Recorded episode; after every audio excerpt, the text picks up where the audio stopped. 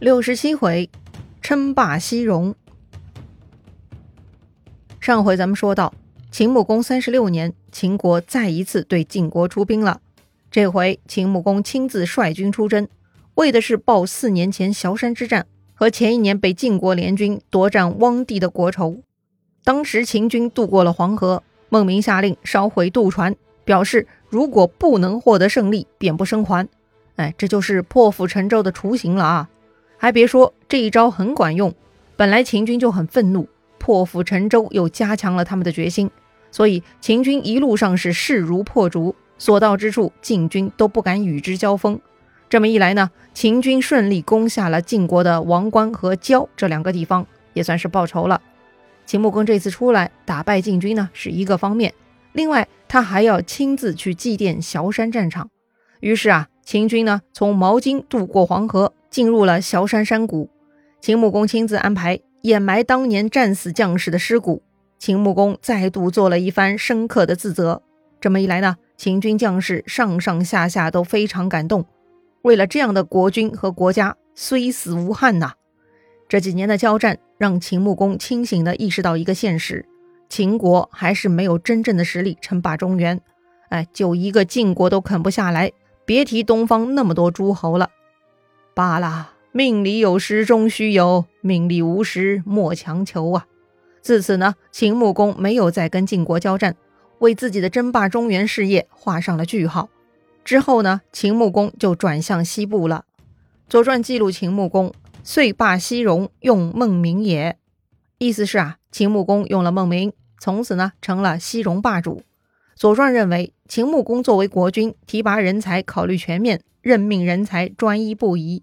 孟明作为臣子，可以努力不懈，借据多思。子桑忠心耿耿，了解人才，可以举荐好人。《诗经》里讲：“哪里去采白蒿？到池塘里，到小舟上。在哪儿使用它？在公侯的典礼上。”秦穆公便是如此的。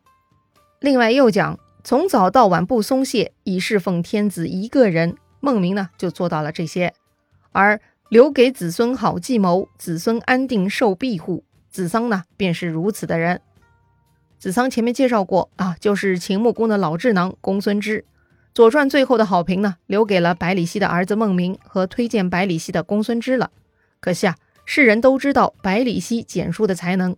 不过呀，他们真正出场的表现和被记录下来的机会还倒真是不多哈。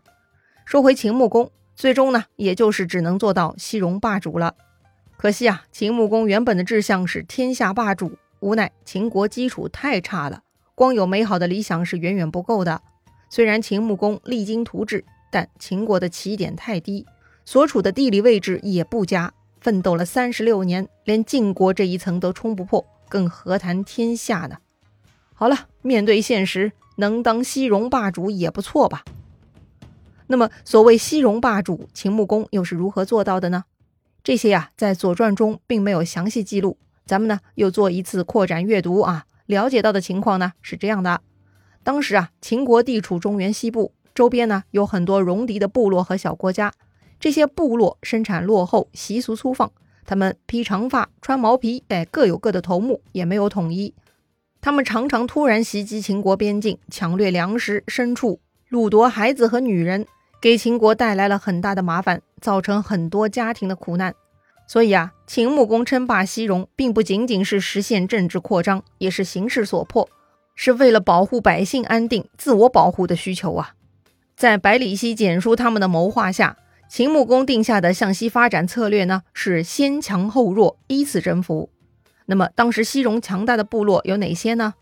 哎，其中啊有三个比较大的啊，一个叫绵诸，绵羊的绵，诸侯的诸，大约呢位于今天甘肃天水市的东部。第二个呢叫义渠，义务的义，渠道的渠，他们呀大概聚集在今天甘肃宁县北部。还有一个叫大荔，大小的大，荔枝的荔，这些人呢大概聚集在今天陕西大荔的东边。这几个大部落中啊，义渠比较突出。早在西周的时期，义渠臣服于周朝，但是呢，他们还是很不安分，经常出问题。周王朝在多次镇压异族、遭到激烈反抗之后，就改变了策略，采取安抚政策，将西部五戎安置于大元地。所谓的西部五戎呢，就是五个戎族啊，包括义渠、玉之、乌氏、渠衍和彭卢。其中渠衍的渠呢，这个字其实是个多音字，它呢写成月字旁右边一个句号的句，除了念成瞿，还可以念成胥和蠢啊，所以它可能是瞿衍，也可能是胥衍，也可能是蠢衍啊。到底标准读音是哪一个呢？哼，也不好说，咱就知道有这三种读音的可能性就行了啊。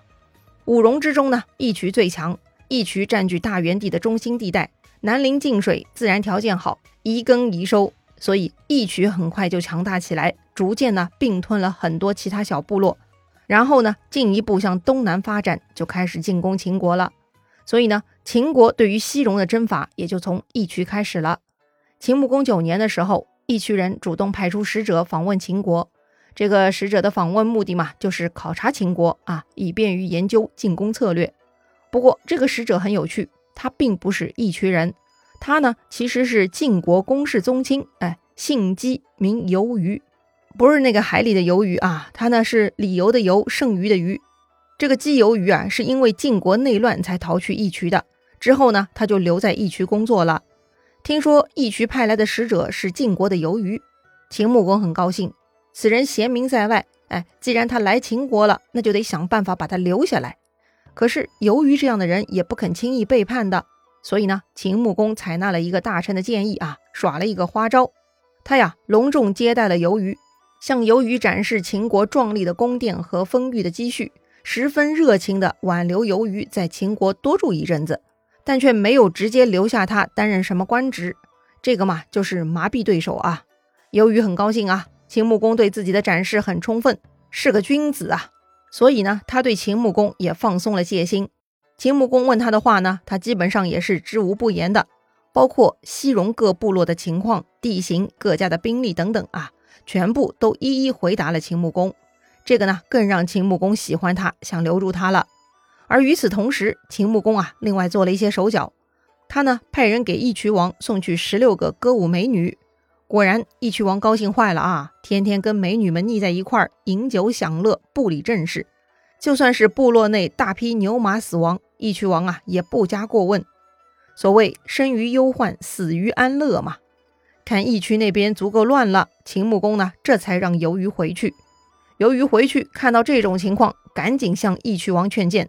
可是沉迷女色、玩得正开心的义渠王，此时根本没有兴趣理他，搞得游鱼也很郁闷，真是一腔热情给错付了呀。这个时候呢，秦穆公又派人去找游鱼，劝他归顺秦国。好了。一边是烂泥扶不上墙，另一边对自己青眼有加，你说正常人会怎么选择呢？更何况，毕竟由于本来就是中土人士，跟秦国人一样，显然嘛，跟着斯文的秦穆公更能做出一番事业呀。所以呢，最终由于下定决心归降了秦国，因为由于长期生活在戎人之中，对他们的情况非常熟悉，他为秦穆公制定了征服规划，一步步。秦国逐渐灭掉西方戎人所建立的十二个国家，啊，也有说是二十个啊，为秦国又开辟国土千余里。当然了，义渠呢一度归顺秦国，但之后又有反复，直到三百年后，秦国经历商鞅变法，再度强盛之时，义渠啊还在跟秦国纠缠呢。前几年有一部热播电视剧《芈月传》，里头呢就有很多义渠跟秦国的纠缠。虽然电视作品对历史故事加工了很多。但是剧情背景呢，还是符合历史情况的。因为游牧民族的活动性，所以呢，即便征服了他们，他们还是可以继续迁徙。所以秦穆公的称霸西戎，跟中原那些灭国占领国土还是不太一样的。虽然有扩土千里，但大多数情况呢，是一种武力征服，打到对方老实，确保边境安定而已。所以啊，纵观秦穆公的一生，他比较顺利地征服了西方，但是对于东方，他是费尽了心力。几乎花费了一辈子的精力，虽然没能最终称霸中原，但毕竟大大提升了秦国的实力，将秦国发展到了仅次于晋国、楚国、齐国的第四大国。这个呢也是非常了不起的进展，所以秦穆公也被评为春秋五霸之一了。前面介绍齐桓公，虽然有过辉煌，但是他死得很难看，作为一代霸主，实在是有些遗憾了。那么秦穆公的情况怎么样呢？《左传》记录。秦穆公三十九年，也就是公元前六二一年，秦穆公去世了。秦穆公啊，没有听信小人、任用奸臣的记录，所以他去世的很平静、很高级，享受了作为诸侯国君应有的待遇。不过呀，物极必反，秦穆公呢也被诟病了。当时还很流行人殉，也就是活人殉葬。秦穆公去世之后呢，这个殉葬的居然有秦国的贤良人才。这就是非常不具备发展事业的决定了。《左传》记录，给秦穆公殉葬的人之中，有子车氏的三个儿子，分别叫子车偃息、子车仲行和子车虎。虽然秦国人都尊重爱戴国君，但是用这样的大人才陪葬，大家都觉得很悲痛。为此呢，还创作了一首诗，叫做《黄鸟》，被孔子收录于《诗经》。咱们呢，也来品鉴一下这首诗啊。诗中写道。皎皎黄鸟止于己，谁从穆公子车偃息？唯此偃息，百夫之特。临其穴，惴惴其力。彼苍天者，兼我良人。如可熟悉，人百其身。这首诗大概的意思是在说呀，黄雀呀叽叽喳喳的停留在酸枣树上，他们在讨论呢，是谁跟穆公去了呀？哦，是子车家的偃息呀。说起这位偃息。一人能敌百人，走进他的坟墓，忍不住让人浑身哆嗦。